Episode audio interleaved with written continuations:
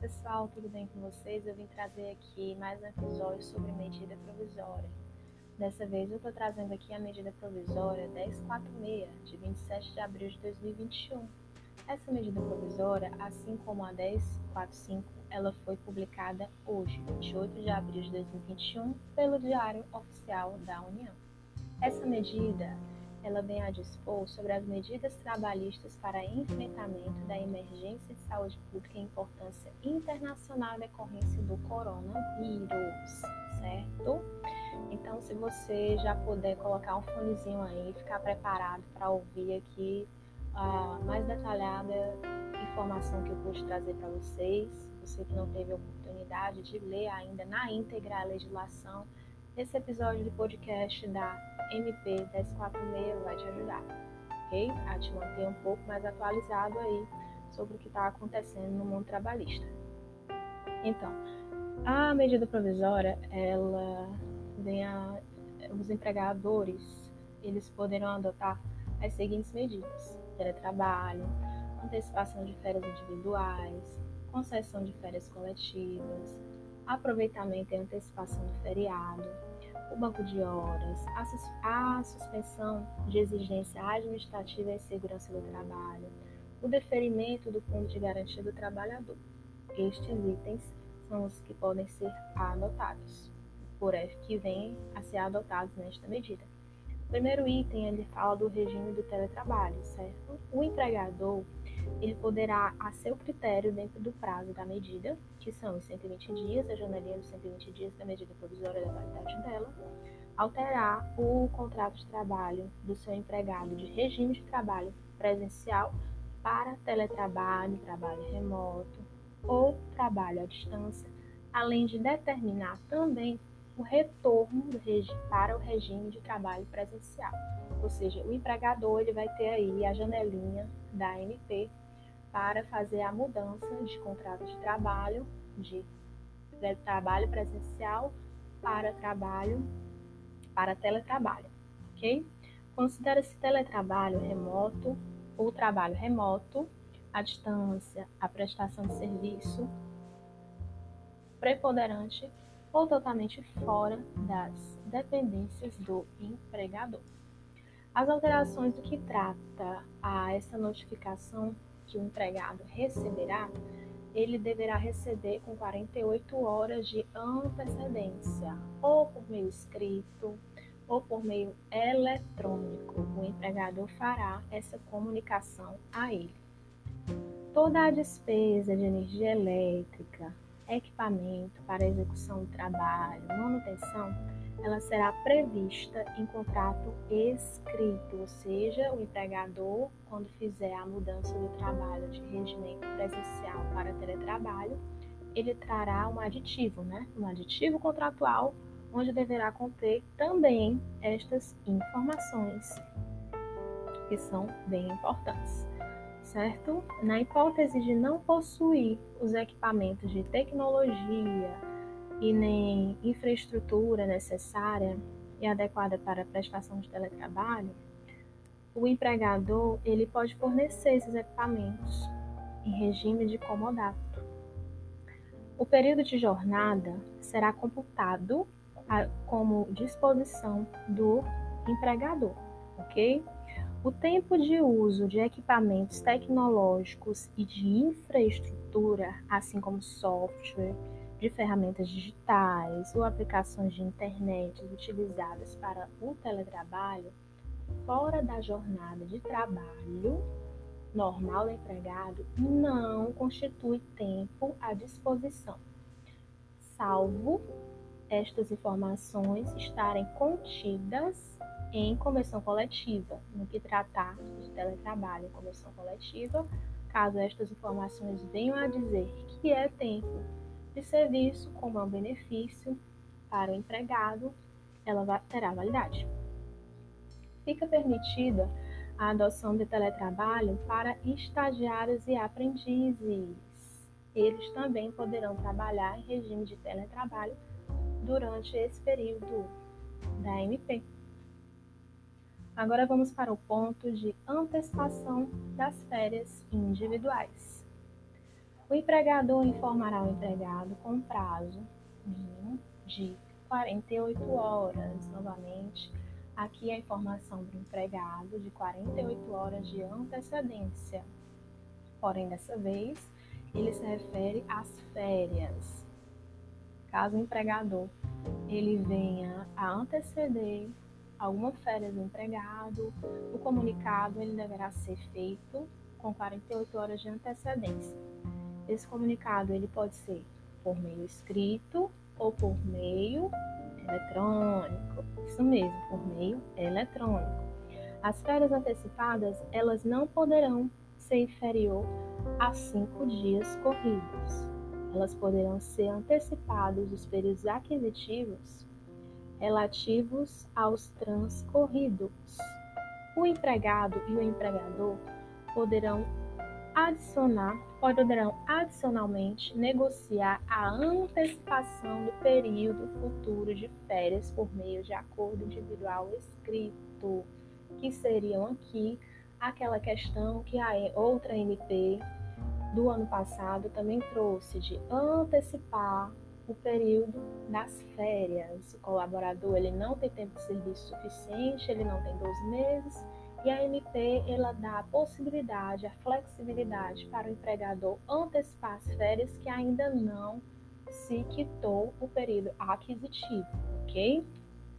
Os trabalhadores que pertencem ao grupo de risco de coronavírus serão priorizados para o gozo de férias individuais ou coletivas, caso o empregador venha fazer essa questão, dessa opção de antecipação de férias, ele deverá priorizar as pessoas do grupo de risco que ele contém em sua empresa, certo?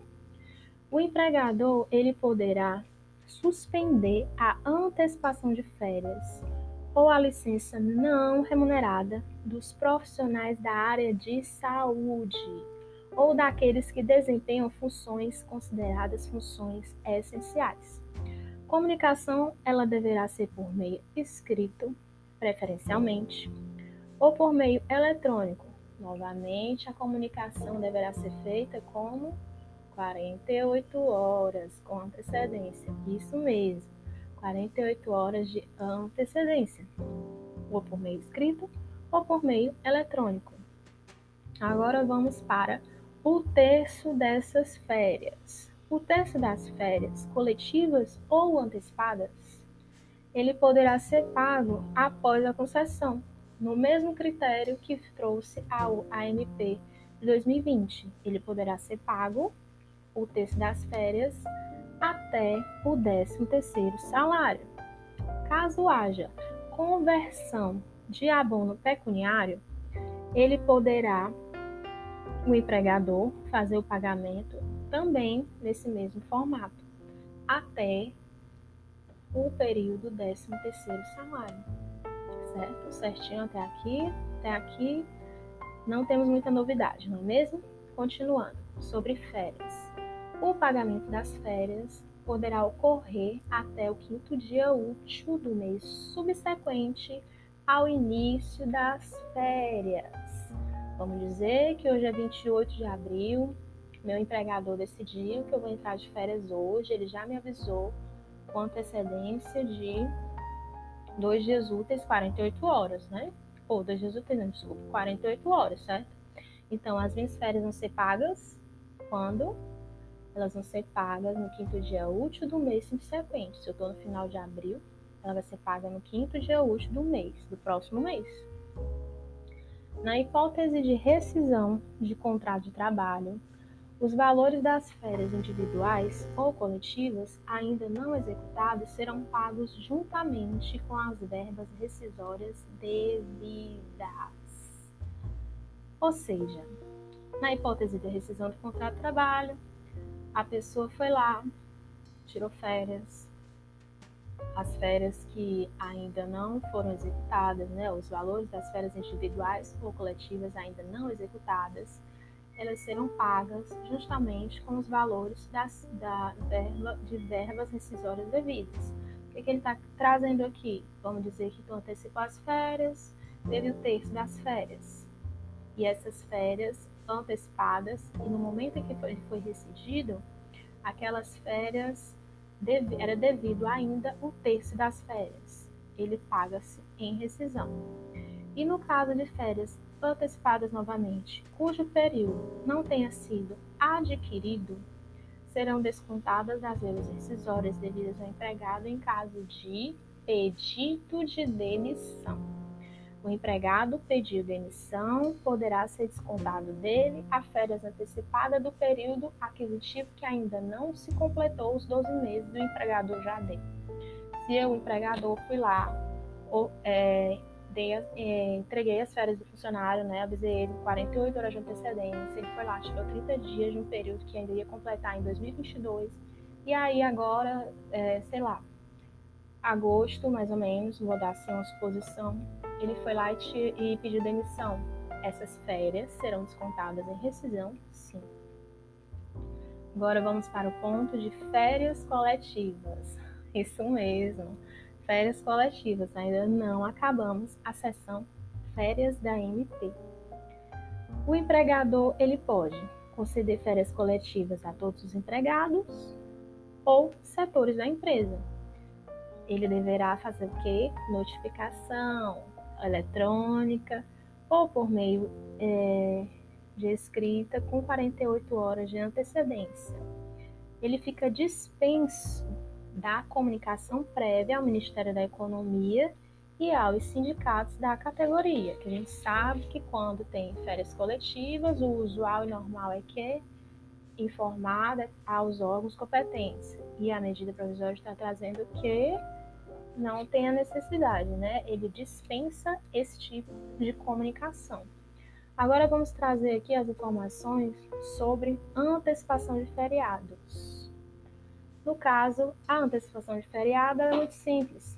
Se o empregador decidir que ele antecipará um feriado, por exemplo, vamos supor que 1 de maio, que está bem aí pertinho, cai na quinta-feira ele poderá antecipar o feriado, vamos dizer, para encostar na segunda e não quebrar a semana. Ele vai poder fazer isso com um comunicado de antecedência mínima de 48 horas.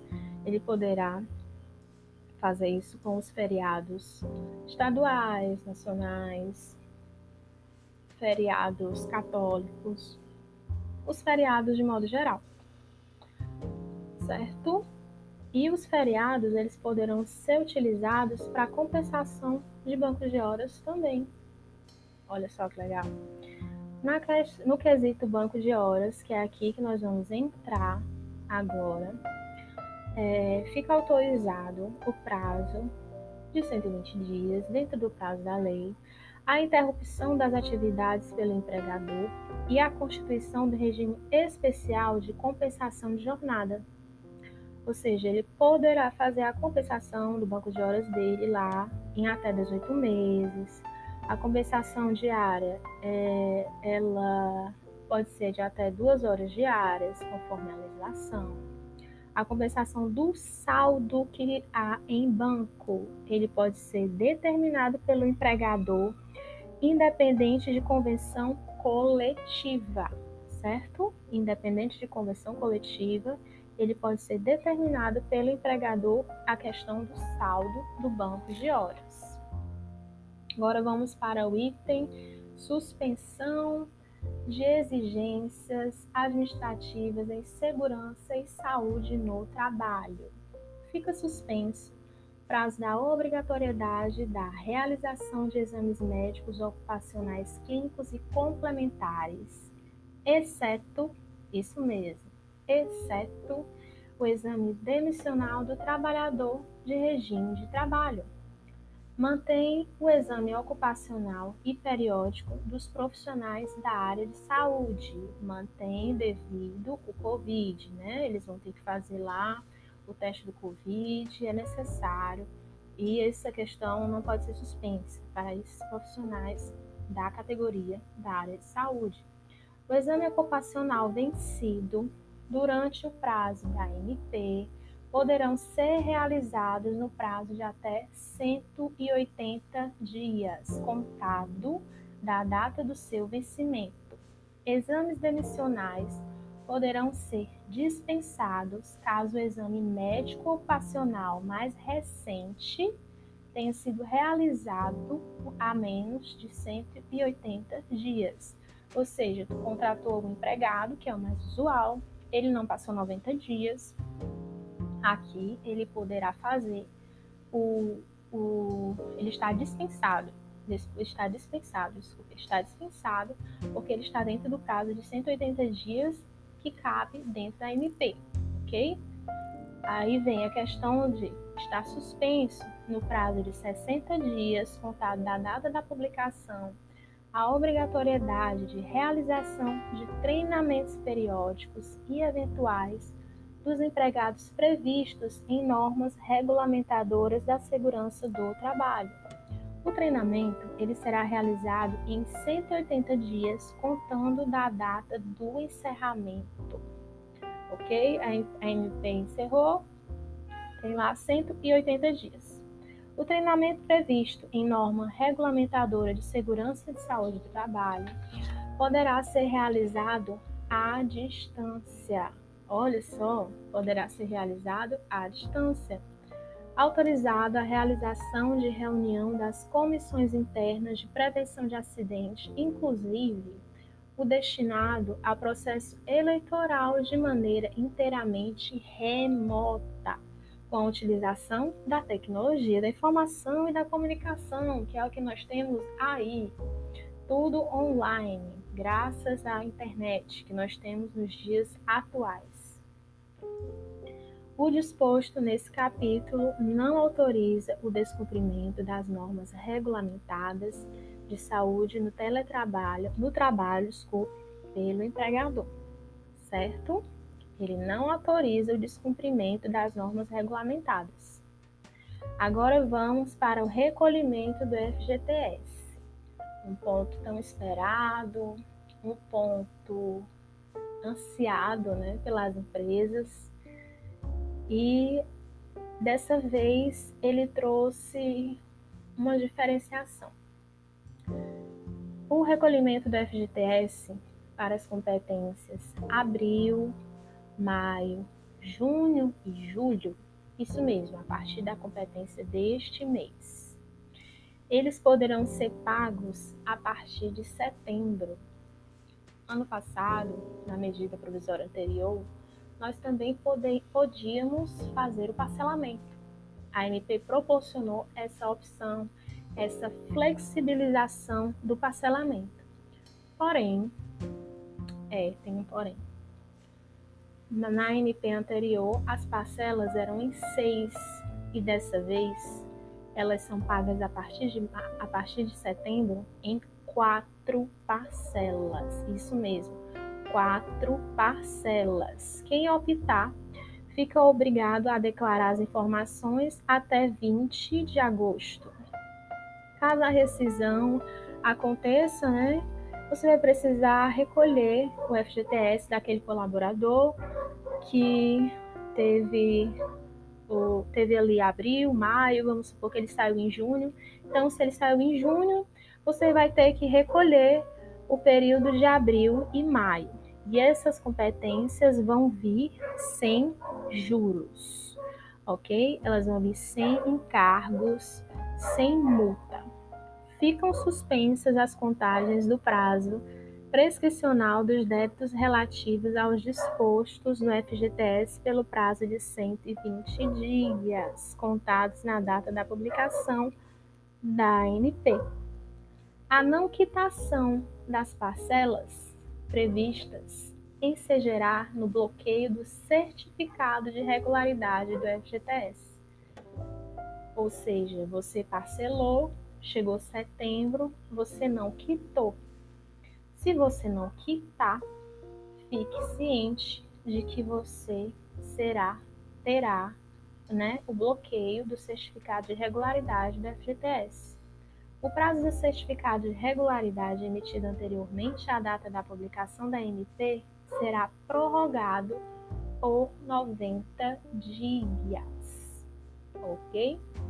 O parcelamento do débito de FGTS das parcelas abril, maio, junho e julho não impedirão a emissão do certificado de regularidade.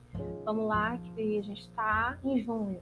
Vamos lá para o futuro. Vamos dizer que a gente está em junho, precisa tirar um certificado de regularidade de FGTS. As competências as quais você optou por essa questão do recolhimento para pagar a partir de setembro, então, quando for abril e maio, que não está pago, né, está declarado para pagar após, ela não te impedirá de você emitir um certificado de regularidade.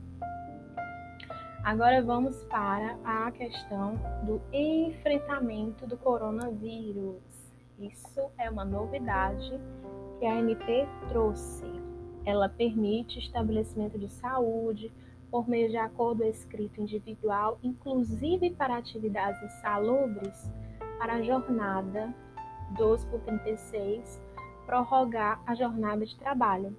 Adotar escalas de horas suplementares entre a 13ª hora e a 24ª hora do intervalo de intrajornada sem penalidade administrativa, garantindo o repouso semanal remunerado.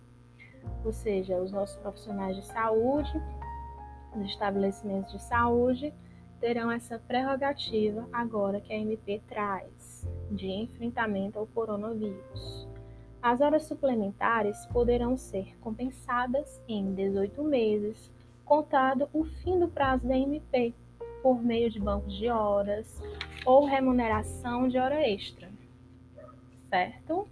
Essa é a questão da enfrentamento do coronavírus para os profissionais dos serviços lá de saúde. O disposto da CMP, ele se aplica às relações de trabalhos de trabalho temporário, trabalhador rural e no que couber também na lei complementar 150, que é a lei do trabalhador doméstico. Espero que eu possa ter te ajudado aqui, trazendo alguns detalhamentos. Ficou um podcast bem longo mas vale a pena ouvir se você chegou até aqui. Tenho certeza que te esclareceu alguma dúvida que você tinha. Eu te, consegui te trazer aqui da forma mais detalhada possível a MP, ok? Então, assim que você puder, dá lá uma lidazinha na íntegra. E é isso aí, pessoal. Gratidão.